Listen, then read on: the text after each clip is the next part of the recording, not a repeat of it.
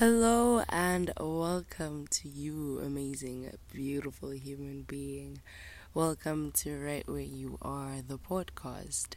If you are listening to this, it is probably because I've directed you here from the previous episode. This episode is a continuation of the conversation I had in the previous episode that I thought I should split into two episodes just so it's not so long.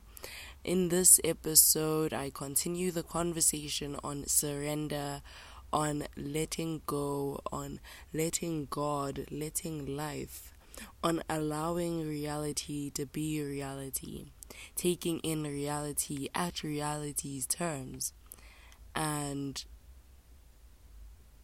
yeah, in this episode, I share two analogies related to this conversation just to make this conversation a bit more clear, uh, just to add a bit of storytelling and imagination to this conversation. So, here are the two analogies. I hope you enjoy. The first analogy is the analogy of life, all of life, all of our human experience, all of reality as a river. And then we, living beings, we living, growing, dying beings, we beings, we live in this river. I don't know, maybe I'm a fish in this river, maybe I'm a frog in this river. Maybe I'm a stone or a weed or uh, maybe even a drop of water within the river. And rivers flow. This is something we know. And because I live in the river, then I must flow with the river, especially if I'm a drop of water in the river. There's no way I'm not going to flow with the river because I am part of the river. I am part of the whole. Then, if I am averse to the river, if I'm averse to the flow of the river, this is like me trying to swim upstream. This is me rejecting reality. I think as humans, we live in a blind spot we're biased and we're usually averted to everything in reality that goes against what we know and who we think we are. And so I swim upstream saying, No, no, no, this is not me. This thing is not true. This thing is not real. This thing cannot be part of me. This thing is bad. This thing is ugly. I condemn this thing. Sometimes these things aren't even necessarily bad things, it's just reality. Sometimes these aren't even things that are necessarily bad, like things that we would call bad. Maybe these are things that axiologically we would say that these things are good. You know, on an ethical level or on an aesthetic level, we'd say, yes, these things are beautiful. Like with me, for example, I really abject I can feel in my gut. I'm I just kind of just abject the idea of ever being in possession of a whole lot of money in my body. It's like wow, no, ew, ah, for some reason because that is not part of my self concept. That is not part of the story that I tell myself about myself in my mind or in my body. It's it feels gross, but you know, I'm I recently learned this. It's really cool at least to know so that it's not in the shadow, so that it's not unconscious. But it's still then something that in my body I'm like, no, ugh on the flip end of trying to swim upstream, on the flip end of, oh, no, not me, is attachment, which is another way of rejecting the flow of the river. Instead, this time, instead of trying to go against the flow of the river, what we're doing now is we're trying to hold on to something so that we don't have to move with the river.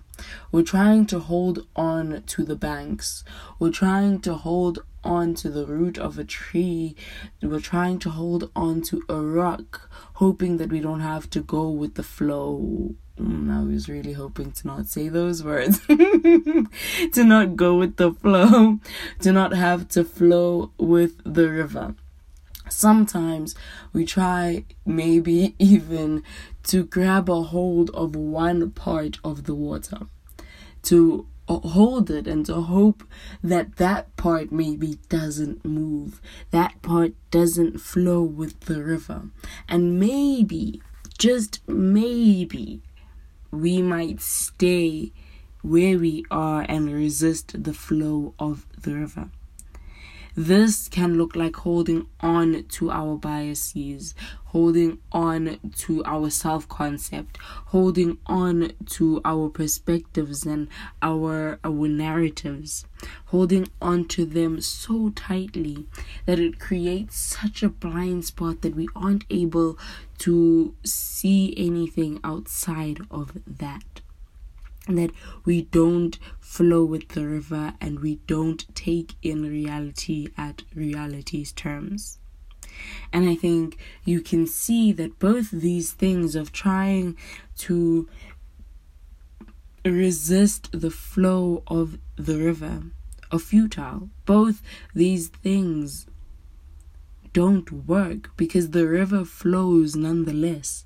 The river does not care if you don't want to flow with it, the river continues to flow. Swimming upstream is tedious. It will drain you of your energy. You might even drown. You might get hurt. Holding on ties our grip. It's tiring also. There's no point the easiest thing, yeah, it's not the easiest. It's easier said than done. But the thing to do is to let go, to stop swimming upstream, and to let the river take you where it is going. That's the first analogy. Before I share the second analogy, I'd like to share with you a journal entry, some of it related some of it not. But like I've said, everything operates in this complex network where it all works together, nothing lives in a silo. But this is a journal entry from the 13th of July 2022. I titled it Another One on Letting Go. I think I'll put this on my blog Perhaps we might do that, but another one on letting go. So it comes with the realization that I hold on so tightly to my ego because it gives me this false sense of control. The other day I was drunk on some finely aged Cabernet Sauvignon. Please don't judge my French. The altered state of consciousness gave me a whole new perspective. On the day, I wrote it down in my journal as the absurdist lens. I saw from a God perspective, so to speak, how ridiculous this little human named Kanyisa looks, fussing and fighting, making meaning out of nothing, spinning in circles, worrying about how nothing is nothing. How crazy it looks to be constantly plotting and scheming with this beautiful genius mind because I meet the world with so much fear because I do not believe that anything or anyone could possibly favor me. The world hates me and wants me dead. There isn't space for me here. There isn't enough love for me. So I must bend backwards to change my form, and maybe, just maybe, God will see me. Maybe then God will love me. Maybe then God will bless me. And so it becomes clear where and how the ego is wounded, where to touch and squeeze and kiss, where to heal.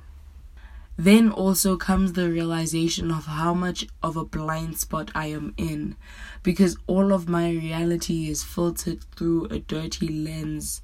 It's dipped in the murky waters of all of human history, of all the isms and the lies of this crazy, crazy world, primed for fear and not love, for war and not compassion, for scarcity and not abundance, for surviving and not living.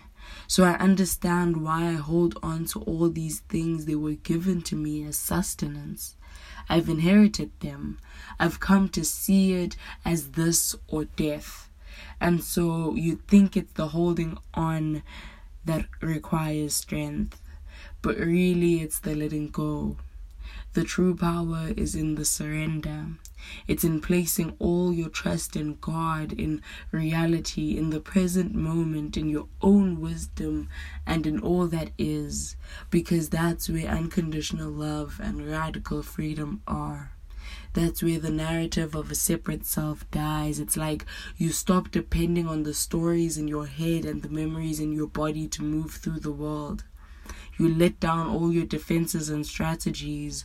You simply live by the millisecond, receiving life as it is, releasing as you will, allowing the eternal river of life to flow through you. But that's easier said than done. As Sartre would say, man is condemned to be free. Ah, that was a long journal entry, but I read through that and I couldn't, you know, section it and find which part to share and which part to leave out.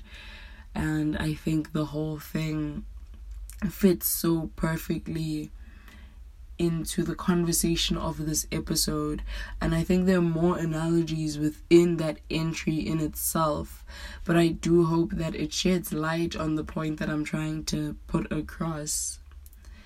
I'll share it on my blog. If I don't share that, I'll share similar writing on this conversation. I actually have a prose piece called Watching the Human that also speaks on this topic of allowing life to take us where it goes. For more of my writing and yeah, my writing really. For more of my writing, you can check out my blog, learnerhuman.com you might find that very journal entry in the blog still deciding, but you'll find a whole lot more of other writing, other pieces that I've written that are similar to this. For the second analogy that's also related to water, I'd like you to imagine again in fact, this time, not really imagine because this is something that's very real. Like you to think about all the things that are happening in your body right now as you listen to this. Think about all the things happening in your body to keep you alive, constantly happening from the point where you're I, I don't know where it begins. Does it begin at conception? Does it end at death? Because i could say that it begins before conception because i was alive. I don't know. Let's just say from birth to death. Um it begins for the sake of this conversation, from the moment that you are born to the moment that you die, this thing that's constantly happen- happening within your body, keeping you alive, all these systems that are at work almost automatically right? Like your heart is beating at the moment automatically. We have all these systems, like the cardiovascular system, where blood is flowing in and out of the heart. It's flowing into some parts of the body, through the body, all around the body, but it the center is the heart, where it flows out from the heart and back into the heart. Like the digestive system, where food as a source of energy flows into the body and flows out of the body because you eat and then you shit like the respiratory system, where breath flows into the body. it does a whole bunch of things and it flows out because it comes in as oxygen and then it leaves as carbon dioxide. The common thing hmm. with many of the systems within the body is this flow of in and out. All these systems keeping us alive. It is this flow of in and out. Even systems like the nervous system, even systems like the endocrine system and the immune system. It's this inflow and outflow of bodily information. It's this constant relationship between the body and the outside world or the body with itself. Even on a cellular level this flow of in and out is constantly happening. I'm not sure completely about the science of this, but with my understanding that cells in the body are constantly dying and new cells being created. That again is a flow of in and out even then, if we are going to talk about it as a flow of death and rebirth, we can talk about even the digestive system as birth when you take the energy, the food source into your body, and a death when you let it out. Same thing with breath. Same thing with blood. It's this flow of in and out of living and dying. It's the same even with the cells of plants and insects and fungi.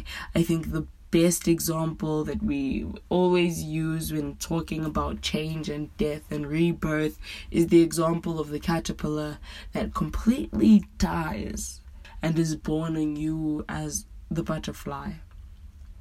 The question, really, with this flow of life and death, of in and out, all of these things happening, keeping not only us alive, but even uh, if I think of it in terms of a lineage, the lineage of uh, humans, for example, my lineage is alive because someone died, someone was born, and then someone died, someone was born. It's this constant in and out, all of humanity, all everything that lives all of life.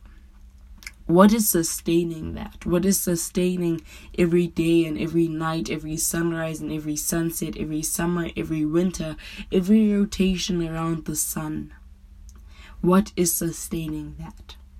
We humans have tried to find answers for this. We've questioned and we've questioned, and we might say it's God, we might say it's the Creator. For the purposes of this episode, we'll call this thing life force. Now, to take us back to the analogy of water, let's imagine this thing, this life force, as an eternal body of water, a never ending ocean. And our being alive because our being alive is this constant flow of in and out. Our being alive is this water from this eternal body of this eternal ocean. It is this water from the source flowing through us. You know how a lot of spiritual folk will speak of being a vessel for spirit, being a vessel through which spirit works. With my analogy, then, thinking of this constant in and out, if we're going to use an analogy of water, instead of a vessel, I think we can say a straw. I know it doesn't sound as deep and as woke and as poetic, but a straw. Because a vessel is like a vase or a cup or a bottle. You put water into a vase and then you pour it out. Which then, with this analogy, I'm assuming the water is the life force, right? And so you put in the thing maybe at the point of conception or at the point of birth, life force goes in and then when the body dies, life force goes out. But then, if you think about it, I don't even know where to trace this from. Is it at the point of birth or at the point of conception? At which point? Because life force has been flowing through this very body, this body that sits here and is speaking.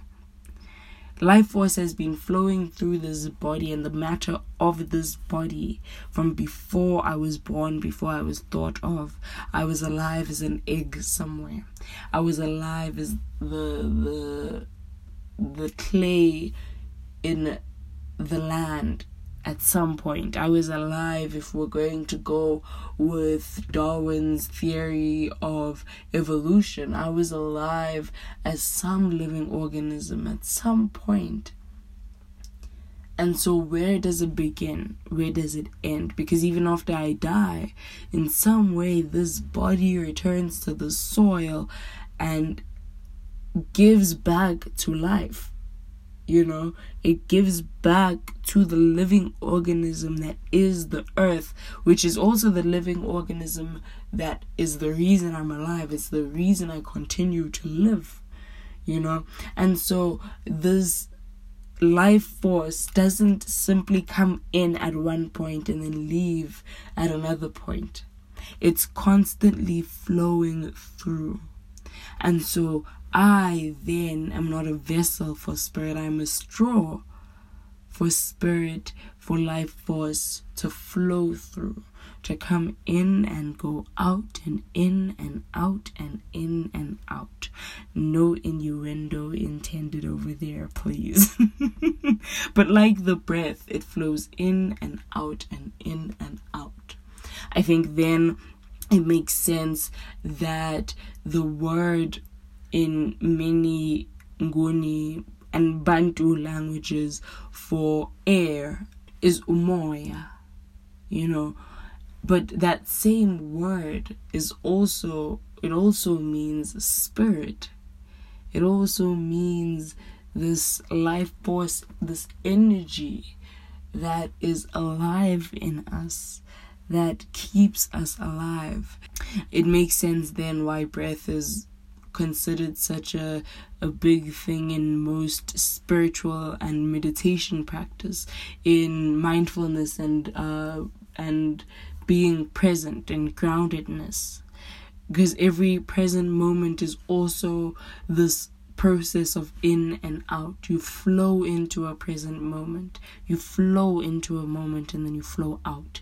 It is born and then it dies. It's born and then it dies. And so we are the straws, and every moment is also a straw through which life force flows through you know just to take this back then to to take this analogy back to the idea of attachment and aversion in stoicism Attachment, if we are straws, attachment would then be holding on to things inside of a straw.